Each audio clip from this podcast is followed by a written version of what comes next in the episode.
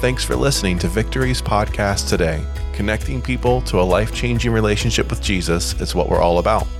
For more resources or to reach out to us, go to victorychristian.church. All right, y'all ready for the Bible? Y'all like, I thought you were already there. It sounds like you're preaching. All right. For those of you online, we're so excited that you are here with us today and um, just um, thankful that you're able to worship with us in your home and we can hear you amening all the way over here. And um, we're just thankful that you're with us today. All right, I'm going to open up this morning with Deuteronomy 6, verse 10, and then I'm going to jump to verse 12, and then we're going to pray. Sound like a plan? All right, y'all, y'all need to talk back to me today. Uh, you can tell I'm kind of in that I need you to talk back to me mode. Amen?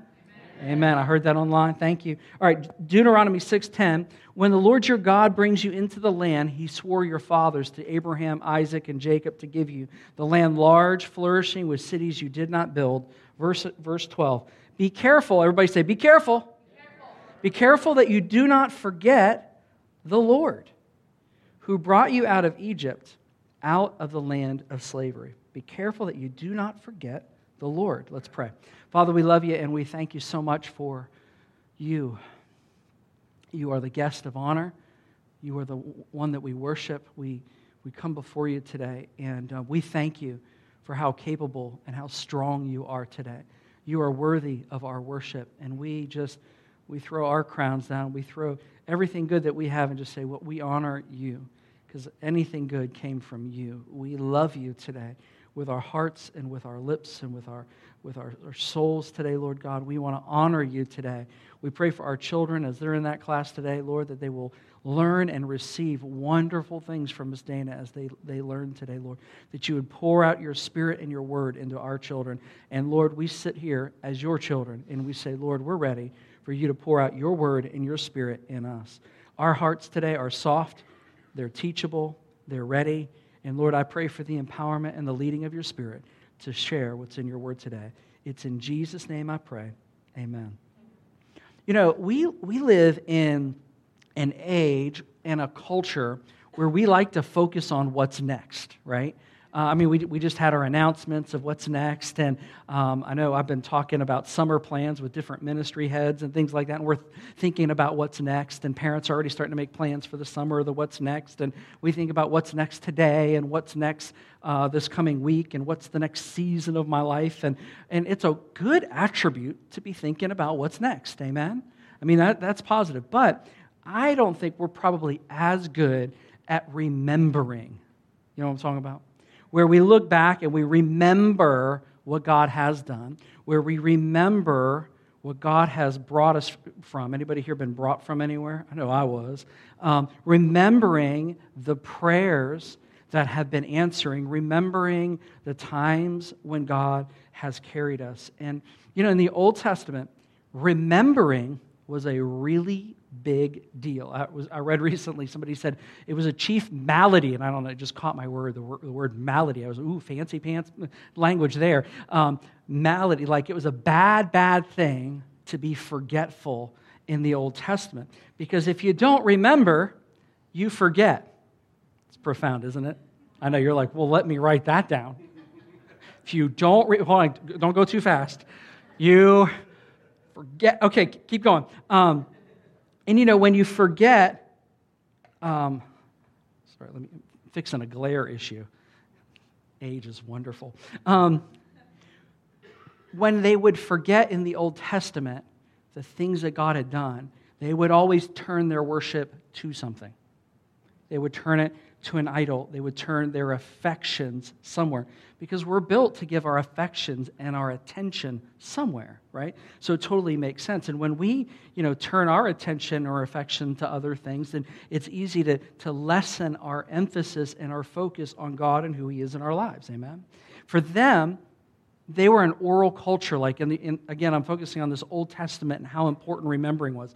They were an oral, auditory culture And for centuries, up, um, the patriarchs would they would recite their history and they would tell their history to their family and they would recount it.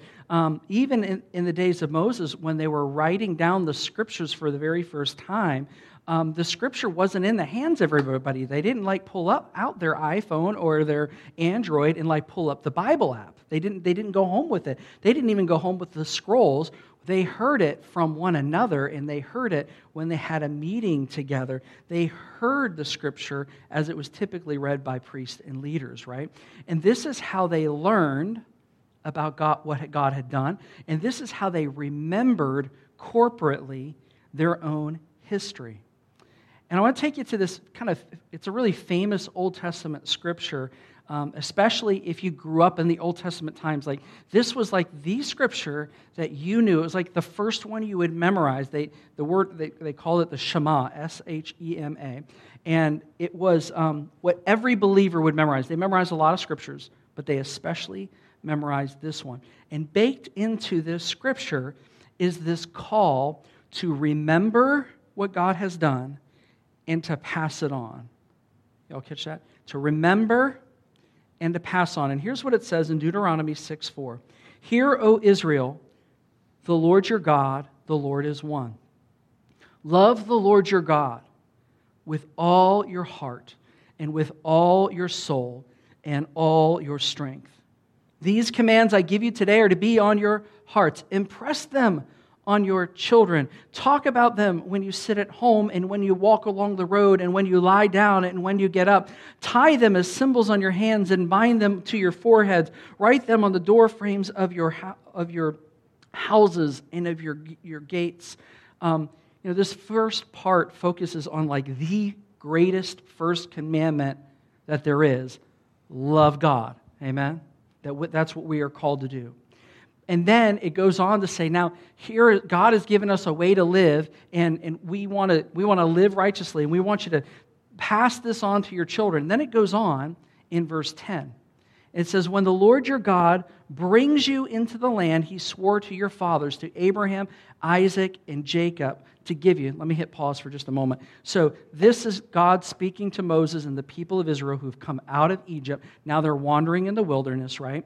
They have this promise of a land that God was going to give them. And now it's saying, Now, here's your greatest commandment love God with all your heart, all your soul, and all your strength, right? And now he's going to say, when you get to the destination I'm sending you. Everybody follow me? Verse 10 When the Lord your God brings you into the land he swore to your fathers, to Abraham, Isaac, and Jacob, to give you the land with large, flourishing cities you did not build, houses filled with all kinds of things you did not provide wells you did not dig, and vineyards and olive groves you did not plant. And when you eat and are satisfied, be careful be careful that you do not forget the Lord who brought you out of Egypt, out of the land of slavery. Now, this, this scripture occurs when they're in the wilderness, and God's preparing them for, for once they've entered into the promised land. Listen, it's going to be really good. I'm going to give you cities you didn't build and vineyards you didn't plant, and I need you to, to not forget the Lord who brought you out of Egypt. Y'all ever pray for God to get you through something? I know y'all are more spiritual than this. You've never prayed that prayer. If you just get me through, I will. Anybody made those vows before? And we have all failed at them too, because whatever the I will was, I'm sure we have all failed it at, at some point. Um, he's like, it's like he's saying, listen, once you're blessed, once the pressure is off, off, don't forget the Lord. And here's how the story goes. Eventually, Moses passes away, and Joshua, his understudy, would lead them into the land and they would conquer the land. And sure enough, cities they didn't build and vineyards they didn't plant. And they received this land, and, and God gave them victory to take it. And, and now that they're settling down and settling in the land, Joshua's kind of like, he's kind of like wrapping it up. Like, you know, he's taking off his general jacket and hanging it up and like, okay, we've done this, we're here, we're all settling in this moment. Joshua makes this, this declaration, and it's kind of interesting to me where it appears in the latter part of Joshua, the book that tells the story of conquering the land. Because I don't know, I would think like you get to the end of Joshua and it'd be like, yo, let's have a party. You know what I'm talking about? Like, I mean, God did it. Like, let's party. Let's let's let's get down. But Joshua, instead of having the party moment, which like some of us were always down for a party, ooh, party, like food, let's do it. Like, right? Let's have a party. But in this moment, Joshua he doesn't throw a party, he makes a declaration. And the declaration is almost like a, a wait, what kind of moment because he begins to say, listen, you know, God gave us this land, and, um, and now we need to. We need to choose who we're going to serve. And it says in Joshua 24, verse 15, it says, before that, we got to choose who you want to serve. But if serving the Lord seems undesirable to you, then choose for yourself this day whom you will serve. Whether the gods of your ancestors they served beyond the Euphrates or the God of the Amorites, those who were living in the land. But as for me and my house, does that sound familiar to some folks? As for me and my house, we will serve the Lord. Then the people answered, Far be it for us to forsake the Lord and serve other gods. And then what happens is they begin recounting all the things that God had done. Like, we're listening, we're listening. And he, he tells them, Joshua, right before he makes this declaration, he says, Listen, the idols that you had on the other side of the Euphrates, like, y'all need to get rid of those. It was like they still had idols, even then. And I think that's why Joshua didn't just throw a party is because there was still idolatry, even though the people were living in blessing. And uh, Joshua was like, now the pressure's off. Which way is everyone going to go? It doesn't say anything about throwing parties. This is kind of Mike Hennigan reading into it. I'm thinking, I would throw a party. Like, I'm thinking, we just did this. God did this. Let's throw a party. But he's making this kind of like declaration. He's still in general mode. Like, listen, if you don't want to serve the Lord, fine, but choose today who you're going to serve. It's like, well, Josh, well, mm, chill out, man. As for me and my household, we will serve the Lord. It's like this line in the sand kind of declaration. And of course, the people are listening and they're like, well, yeah, I mean, Joshua, yeah, we're with you. We're going to serve. And yeah, we remember what the Lord has done. Well, the, the book continue, the, the history continues, and you go from the book of Joshua, which is the conquering of the land, to the book of Judges. And in the book of Judges, they're in the land that God has provided. And Judges is like the roller coaster book, where when the people um, d- decide not to serve God and to serve idols, they get into captivity and they cry out to God and they're like, oh, God, help us. And God gives them a judge like Gideon and others, and they, they go back to the top and like, oh, we're doing great, we're doing great. Then they would forget the Lord. And you just see this roller coaster through the book of Judges. But there's this phrase early in Judges, in Judges chapter 2, that is chilling. It says, Judges 2:10. After that, a whole generation had been gathered to their ancestors. Another generation grew up who neither knew the Lord nor what he had done for Israel. Then Israel did what was evil in the eyes of the Lord and served Baals, which are idols. And I, you read that scripture. Now, part of us, like, honestly, I'm, I, you know, I'm not like sharing with you scripture. You're like, woohoo! Like this is, I'm loving where this is going, Pastor Mike. Um, but I love how transparent the Bible is about what's going on. Because you got to remember, throughout this whole story, there's this overriding story of God loves his people and he keeps on saving them. Amen? So we keep that in mind.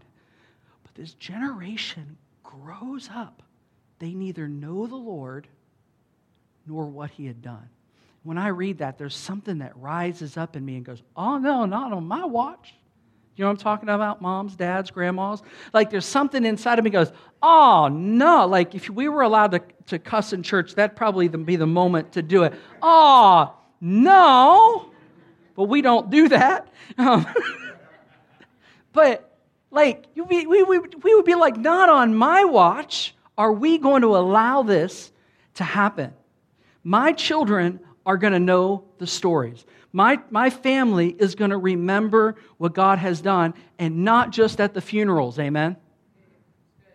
It's amazing how much we hear about the Lord at our funerals, which is appropriate. And yet it's like, some, I, I know sometimes I, I come into family situations where the family is not very familiar with God, but all of a sudden everybody's really familiar with God then, kind of thing, right? And I'm not saying that in a condemning way. I'm saying that, like, that should be the continuation of the sentence, not a brand new paragraph. And as I've been looking at this concept of remember, and that's, that's the title of the message today, just simply remember. This idea of remembering what God has done is a really big deal. And to my prior, prior um, statement to you, I don't think it's the thing that we excel at as a people. I think we're better at looking forward than we are remembering back, right? And so I was thinking about this, looking in scripture, and I recognized that like God has given us a bunch of patterns that are intended to help us remember. And I think as we partake of the patterns, if we remember, this is an opportunity to remember. This is an opportunity to remember. Here's the thing when you remember what God has done, it gives you faith for what you need tomorrow. Amen? Sometimes we're like looking for fresh faith and we're looking for something. You say, I feel dry. Well, let's just go back to the well and, and remember some things that God's already done and let that stir you. Amen? And I think that remembering, that remembering is an act of worship. When you go, God, I remember when you saved me. I remember when I was really, really lost. I'm telling my own story right now. And you were so patient with me. When I told the world I was atheist and I told the world I was agnostic, and you didn't flinch. You didn't turn away from me, even though I was denying your existence and turning away from you. Y'all, that's a, that's a good story about what God has done. And I got to tell you, I have no problem getting mileage out of it. None. Because you know what? It brings honor to God says that our God is a good God and a faithful God. And if we were to begin to write down just the things that He has already done, just think of how much that would bolster your view forward. So He's given us these, these, um, these patterns. You know, one of the patterns is Sabbath, the idea of taking a day of rest. Really, when we come together Sunday, this pattern of coming together Sunday was started centuries ago. They just did it on Saturday. They got together and everybody took the day off of work and they hung out together and they worshiped God and talked about the things of God. That pattern, that concept, is even going on to this day. But one of the purposes of Sabbath, it says that the Lord rested after he worked. You get this idea in Genesis, it was like he reflected on the good things that had just happened. And I think uh, when we take our moments of rest, one of the things we're supposed to do is look back and go, God, you've been good. Like that's a moment that we're supposed to, hey, thank you. The, at the week started and my boss was all weird and I, you know, prayed and you got me through it and I didn't hurt anyone or get fired. Thank you, Lord. Another one where we remember is communion. Do this in remembrance of me, right? Jesus created this sacrament so that we would actually look to a very specific thing, so that we would never forget the one thing that has changed history forever, the cross of Jesus Christ. Ain't he smart? Another one would be when we celebrate holidays like Easter and Christmas. Like we're telling our history, we're telling what God has done, we're telling the story over. And, and you know, the story never gets old and it never changes. Amen? I love that the story never changes. I, you know, when I'm preparing an Easter message, one of the things I love is the story already tells itself. And I don't need to do anything special with it because it's his story and it's already powerful. There's no dressing that it needs. It doesn't need anything. All I need to do is make sure I'm talking about that on that day and that I give people an opportunity to turn to Jesus. It's not complicated. But it's our opportunity to remember what is done and what brought us to where we are today. Christmas is the same way. Uh, in the Old Testament, they had feasts. They had feasts uh, throughout the year. They had three big ones where they would come together. Everybody, uh, every male was required to go to Jerusalem to practice these the feasts. And the feast, they did two things. They pointed to something that God had done, like Passover in Egypt when God spared the Israelites when the angel of death was killing the firstborn, right? Like, like it spared them. Like that was that was the thing. But it also prophesied what was going to come, which is Jesus paying for our sins. Amen? And see, when we look back at what God has done, it also tells about what God is going to do. The act of giving thanks in a song and worship, when we give thanks, we have to remember something to be thankful for, right? And, and I think that remembering is such an act of worship. It's good for us, but it's also like really important because it honors what God has done. And it's something that we can all participate in. And the fact is, every single one of us in this room, we have a story. You online, you have a story to tell. You have a story of what Jesus has done. Whether your story's been going for five minutes or 50 years, you have a story in your own life. I remember um, my, my dad, um, who passed away in 2017, his best friend is struggling and, and, and um, probably at near the end of his life. And I've been really thinking a lot about uh, my parents and wh- they, how they grew up and things like that. And while I was preparing this message, I couldn't help but think about my dad's story. And um, his story was you know, he was a homeless teenager about 16, 17 years old. And um, he, uh, he ended up getting a job for a, a restaurant. Um, and I think he got the job from the mob. I don't think he was like running, running with them, but he got the job from them. So I'm still hoping I don't get a call someday. Hey, we, we got a favor, uh, you know, kind of thing. Oh, Michael, I, uh, just kidding. It was a little too much. Um, but but he, he had this job and he was managing a, a restaurant at the age of like 20. And uh, my dad, if you didn't know him, he was like Caleb's height. He was like 6'3 and, and um, he was a really wiry adult, and, and, and he was managing, and, he, and my dad was nervous energy. And he was in this college town called Edinboro up in Pennsylvania, just south of Erie. And back in the early 70s, the Jesus movement was happening, and there were all of these college students that were super psyched up about Jesus.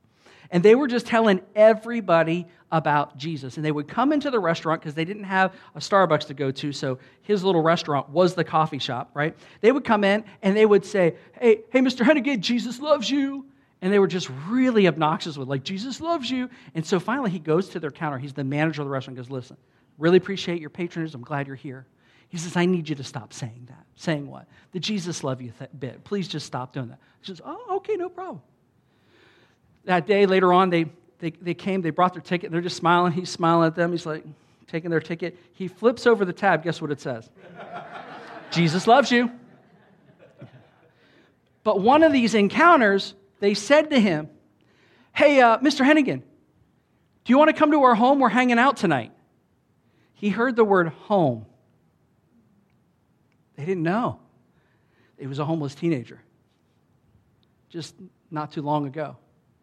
And he couldn't resist, even as obnoxious as they were, as much as they drove him nuts. He couldn't resist. So he's like, Yeah, I'll, I'll come. And he goes to their home, and it's, you know, it's like one of these college houses with all these college students. This one young lady sits next to him and looks at him and goes, If you don't accept Jesus, you're going to go to hell. He got up and he walked out of the room. And he, and he walked out of the house. He's like, I, ain't, I don't need home that bad. He's walking down the sidewalk. Meanwhile, in the same community, there's a group, in a life group, if you will. They're all praying, and the Holy Spirit says, Go out and start walking down the street now. They go out, they walk down the street. Guess who they meet down the street? Mr. Hennigan. He said, Hey, do you want to go hang out with us at our home? He couldn't resist.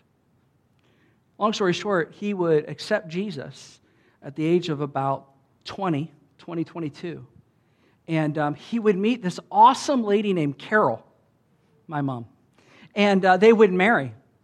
And uh, in this Jesus movement, I mean, God was moving and rocking, and uh, everything was, I mean, it was just a crazy, intense time. And these just exuberant young people who are just willing to tell people about Jesus. And my dad accepts Jesus. My mom accepts Jesus in college. They marry, and they have three children. And um, of course, I'm one of them, my brother and sister. And I was thinking about this history because, you see, when I think of my history, I have to think about that history.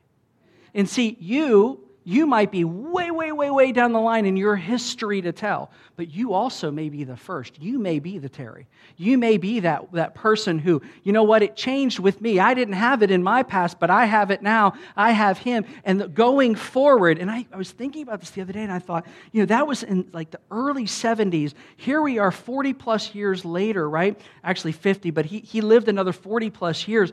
And here, here he is and he's accepted Jesus, and he has these three children, and he has these grandchildren, and these, this generation. And I was thinking about the fact that I'm going to be sharing this, and I thought, my son Ethan today is in Tijuana, Mexico, with a group of 40 crazy YWAM young adults who are just bent on telling people about Jesus. And I wonder if they're going to find a Terry. I wonder who they're going to find. And the thing is, is you see, we have the story of Scripture and the inspiration of Scripture, and these are stories that we want to remember and we want to recount um, because they're real and they're true and they are part of our history. The reason you got here is Peter got up and he said, "These men are not drunk as you suppose," and there you go. What a great sermon!